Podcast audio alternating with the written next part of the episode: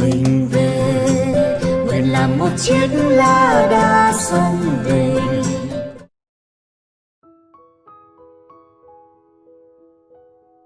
Dạ con chào thầy, con là Tina đây ạ. Con có tham gia buổi chia sẻ hạnh phúc để thành công. Con muốn hỏi thầy rằng làm thế nào để mình không buồn khi ý kiến của mình không được nhóm chấp nhận ạ? À? Con cảm ơn thầy. Sau đây là câu trả lời của thầy cho bạn à, Tina câu hỏi số 919. À Tina à, mình uh, sống với cảm xúc thì đã đành. Nếu mà không có cảm xúc thì cuộc sống nó nó không có sâu sắc, nó không có đậm đà, nó không có chứa chan, nó nó sẽ tẻ nhạt lắm. Thế nhưng mà khi mà mình làm việc bằng trí óc và khi mình đưa ra những ý kiến mà người khác không hiểu hoặc là không có tán đồng, thì cái phản ứng của mình phải là một phản ứng lý trí, chứ nó không thể nào là một phản ứng cảm xúc được. Bởi vì rằng là một cái, ý kiến của mình là một cái ý kiến ờ, duy lý. Ờ, và ờ, cái câu trả lời của mình nó phải, cái cái thái độ của mình nó phải duy lý và cái ờ, những cái sự tán đồng của người nghe à, nếu mà nó không duy lý thì nó không có, nó không có giá trị. Thế thành thử ra, thầy thì thầy có một cái thái độ như thế này, là ai ờ, nghe thầy nói chuyện mà không thích thì thầy bảo rằng là trên đời này ờ, có lẽ cũng có 50% những người nghe mình không thích mình. Và còn lại 50% thì thích, nhưng mà thích hay không thích cũng chẳng sao mình à, cứ đưa ra cái ý kiến của mình và một khi cái ý kiến của mình đã lan tỏa thì cho dù người ta có đồng tình hay không nó cũng là một giá trị mà mình tạo ra cho xã hội.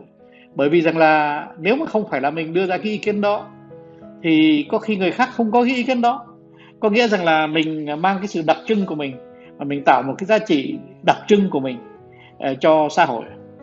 Thế thì uh, chẳng có quan trọng mấy uh, khi mà có người người ta đồng tình và khi có người, người ta không đồng tình. Uh, chúng ta hãy uh, uh, mang một cái tư duy là ch- chấp nhận uh, phản biện và không những thế. Thầy bây giờ thầy đã sang cái tuổi mà thầy thích được nghe phản biện lắm. Uh, nhất là khi thầy viết sách. Thí dụ như việc mình viết sách mà không có phản biện uh, nói rằng là sách cái chỗ này dở quá chỗ kia không đầy đủ. Thế thì có phải rõ ràng là những cái đó là những cái đóng góp của họ cho mình chứ không phải là những sự chê bai.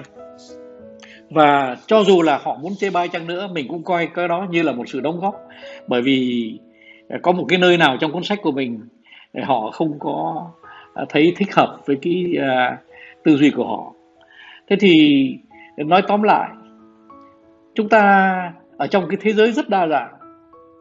Và khi mà chúng ta nghe chuyện hay nghe quan điểm của mỗi người chúng ta thấy rằng là quan điểm của mỗi người đều khác. Mà cho dù họ có đồng tình với nhau thì họ cũng đồng tình với với nhau trên một số cái điểm chính. Nhưng mà rồi nó cũng có nhiều cái điểm tinh tế mà người ta rất khác nhau. À, thế thành thử ra à, ở trên đời này mình sống thì mình cứ à, nhẹ nhàng với tất cả mọi người. À, cái người mà đồng ý với mình thì mình cũng cảm ơn. Mà người không đồng ý với mình thì mình lại càng cảm ơn hơn. À, để mà mình tìm hiểu xem tại sao họ không có ý kiến giống mình. Đấy cái đó đó là sự tạo sự trù phú từ sự phản biện. Chỉ có sự phản biện nó mới tạo sự trù phú. Thế thành thử ra bây giờ khi mà con uh, mang một cái tư duy là con buồn khi mà con nói ra điều gì mà uh, người chung quanh không có thích lắm thì buồn thì mình vẫn buồn chứ thầy cũng buồn lắm. Một khi mà mình nói ra cái điều gì mà mọi người không có đồng tình thì mình buồn lắm. Nhưng mà mình chấp nhận và mình à, coi cái sự phản biện như là một cái sự bổ sung như là cái sự à, tạo giá trị thêm cho những cái ý kiến của mình. Thì như thế mới là à, có một cái tư duy đúng đắn đấy. Ê, con ạ. À. à, như thế nhé con nhé. Non nước yên bình khắp nơi chung lòng mình về nơi đây